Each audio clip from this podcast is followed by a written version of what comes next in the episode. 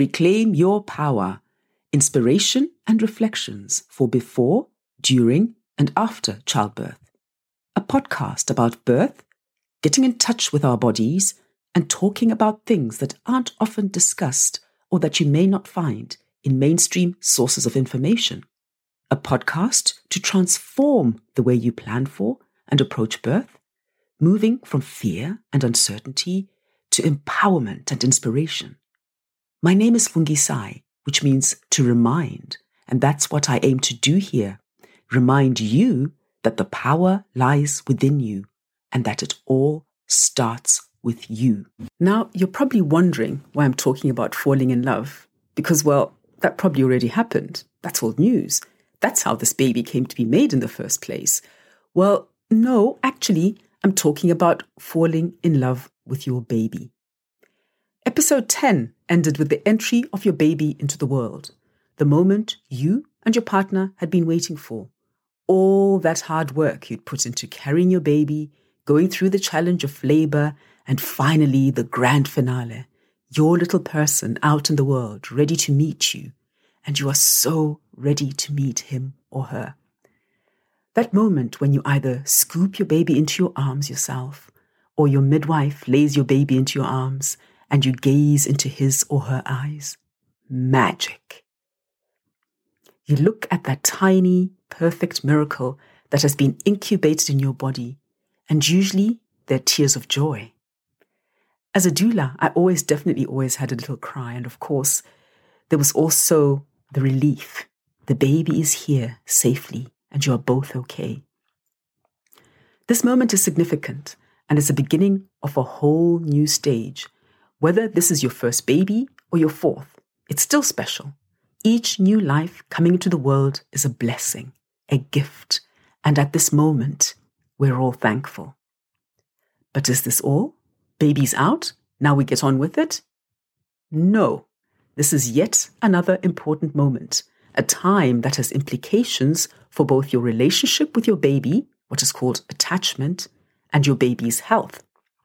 So today I'll reflect on what's called the third stage of labor, the delivery of the placenta and the significance of this third stage.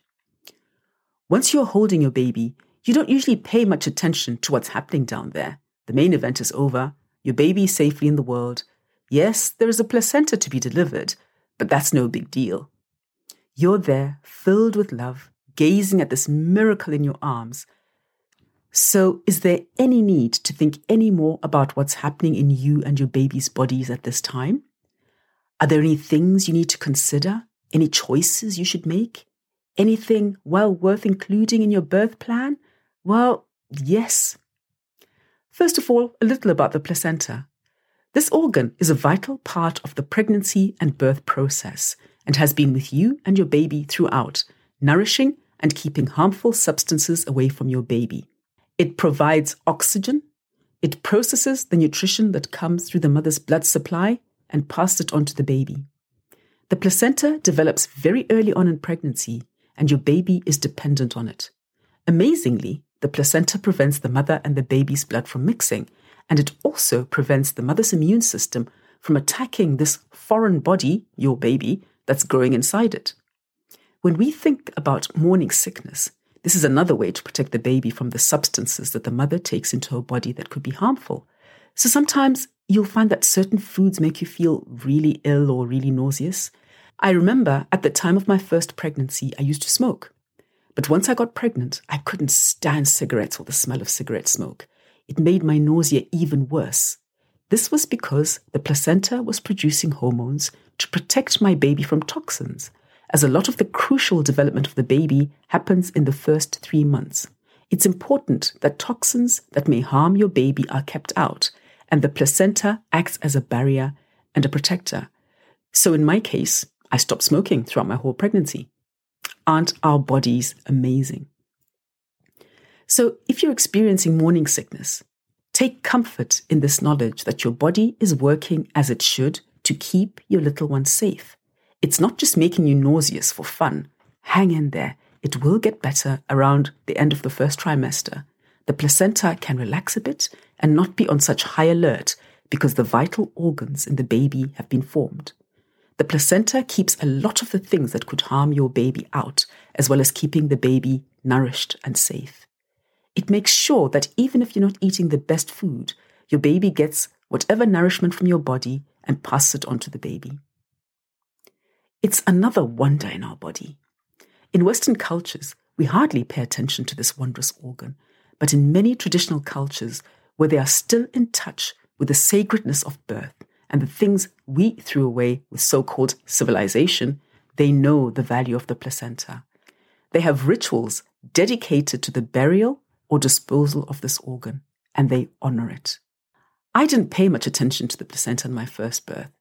I knew I had a few contractions once my son was born, and then the midwives proceeded to push on my stomach to make sure everything was out. There was a lot of poking and prodding down there and pressing on my stomach. It was extremely painful. They wanted to make sure everything was cleaned out, or so they said. From what I know now, this wasn't necessary, but since I didn't know any better, I gritted my teeth and didn't question them. After our second son was born, I cuddled him for a bit, a little bit more about that later, and then I was asked to get out of the pool to birth the placenta. I got out of the pool I then had another contraction, and the midwives made me sit on a bucket we had for that purpose. And along with the contraction, which wasn't particularly painful, the placenta slid out. Now, because I was home and sitting on the bucket, I got the opportunity to see the placenta. It was huge, quite an impressive specimen. The midwives then checked it to make sure that it was intact and that no bits had been left behind. But I assume because I sat on the bucket to birth the placenta, so I was upright everything came out. We even took photos of the placenta. We were so impressed. It's a very interesting organ. looks a bit like a huge piece of liver. With our daughter, I was out of the pool again, but this time, because I was holding her, I laid down to birth the placenta, and it came out easily after a while. This time, the midwife did have to check me to make sure all was out, because our daughter's placenta was quite thin and showed some signs of degeneration, so she was born on time. The midwife was very careful to check it thoroughly to make sure nothing was left inside me, as this can cause infection. So, what happens during the third stage? Once the baby's out, the body continues to produce hormones.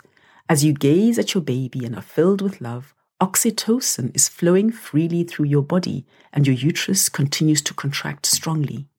These contractions cause the placenta to peel away from the wall of your uterus so it can be pushed out. As the placenta is pushed out, the uterus continues to contract.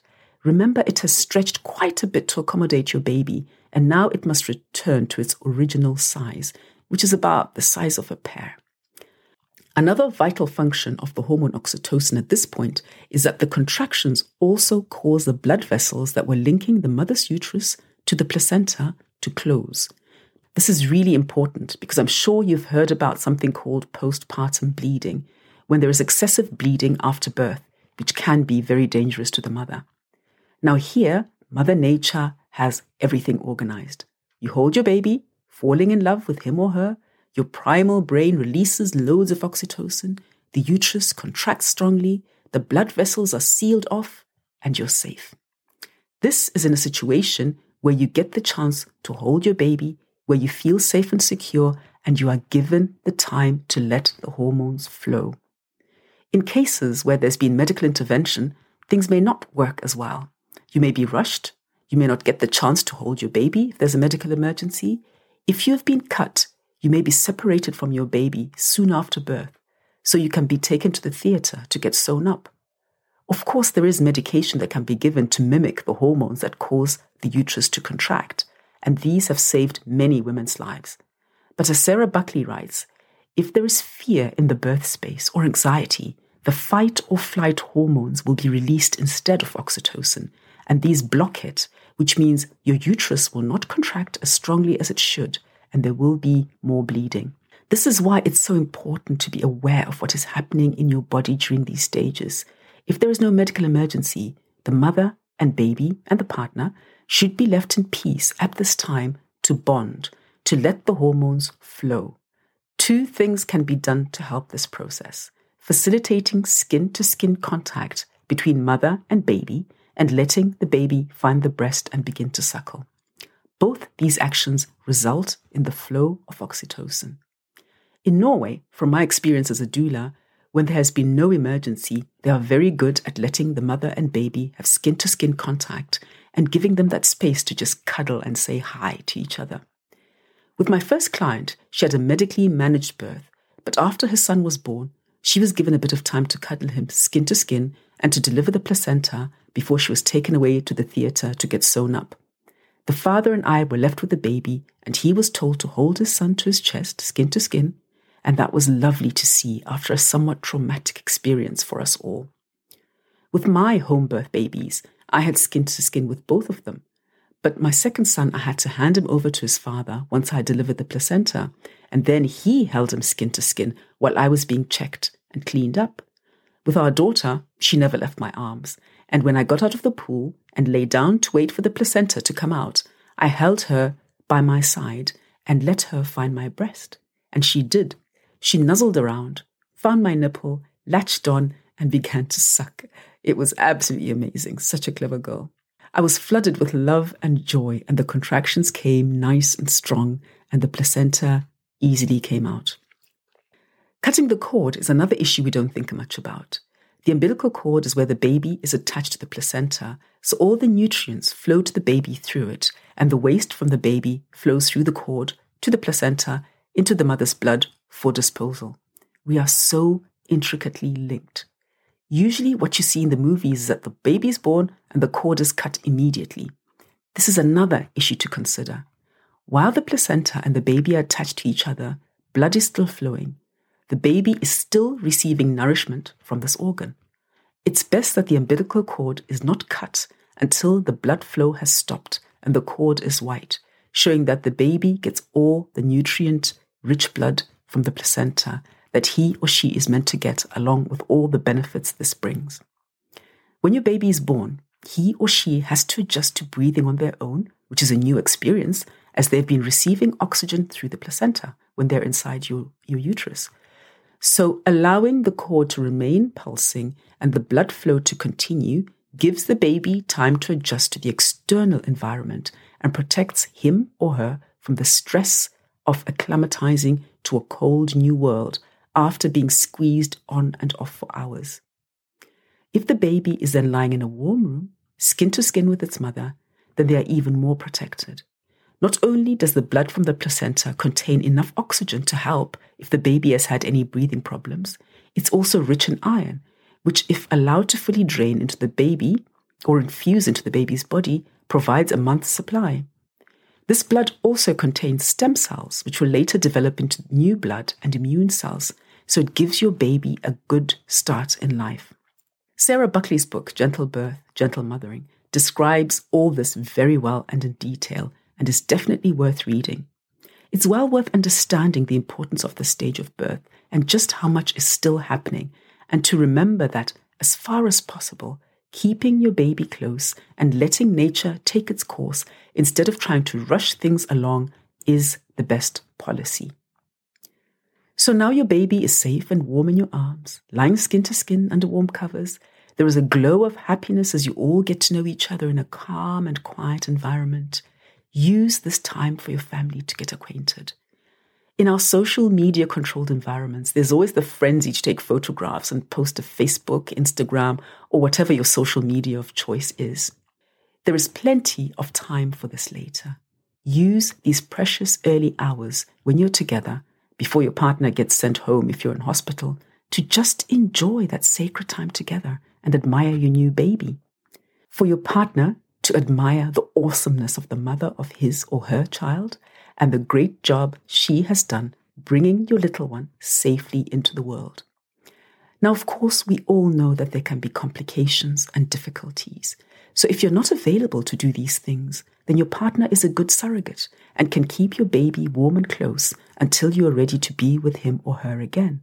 So don't worry or despair. You'll have time together soon. Sometimes you need to be taken care of first so that you're in a good state to care for your baby. If for some reason your baby is the one that needs extra care, then again, keep in mind that the people looking after him or her are the best at what they do. They will keep you as close as possible, where possible, And if not, then once your baby has received the care he or she needs, you will have the chance to keep them close. Skin to skin can be done when you get home if you miss out on that early contact due to some emergency, so you can catch up and still have those loving moments. When all goes as it should, it's important to understand that skin to skin contact is not just a fad, but actually plays an important role in attachment, in your helpless newborn getting to know who you are, your touch, your smell, because you are the center and will be the center of their universe for at least the first year. Recently, we watched a video we took of our daughter when she was just a few weeks old. I was bathing her, and my husband was taking the video, and he kept trying to get her attention. She would look at him for about a second, following the sound of his voice, but then would quickly come back to look at me. It was quite interesting how expression changed when she looked at me. There was that recognition that this is my mummy, the one who gave birth to me, the one who feeds me, the center of my universe. This does not minimize the role of the other parent, but at this stage, especially when breastfeeding, this attachment is vital for survival. It's instinctive, like with any baby mammal. They need their mothers for protection and nourishment. This connection, this love affair that began during pregnancy, continues and grows after your baby is born. As far as your baby is concerned, you and her or him are the same person. You're an extension of each other. In many traditional cultures, the baby is kept close to the mother until he or she begins to walk, usually carried on the mother's back. And all this leads to secure attachment, which is vital not only for baby's survival, but for the development of the baby's brain and for protection from stress. I have very briefly touched on aspects of the third stage of birth, a stage that should be treated with respect and gentleness, where the mother and baby should be given time and space to let nature do its thing, and time for them to enjoy the beginnings of their lifelong love affair.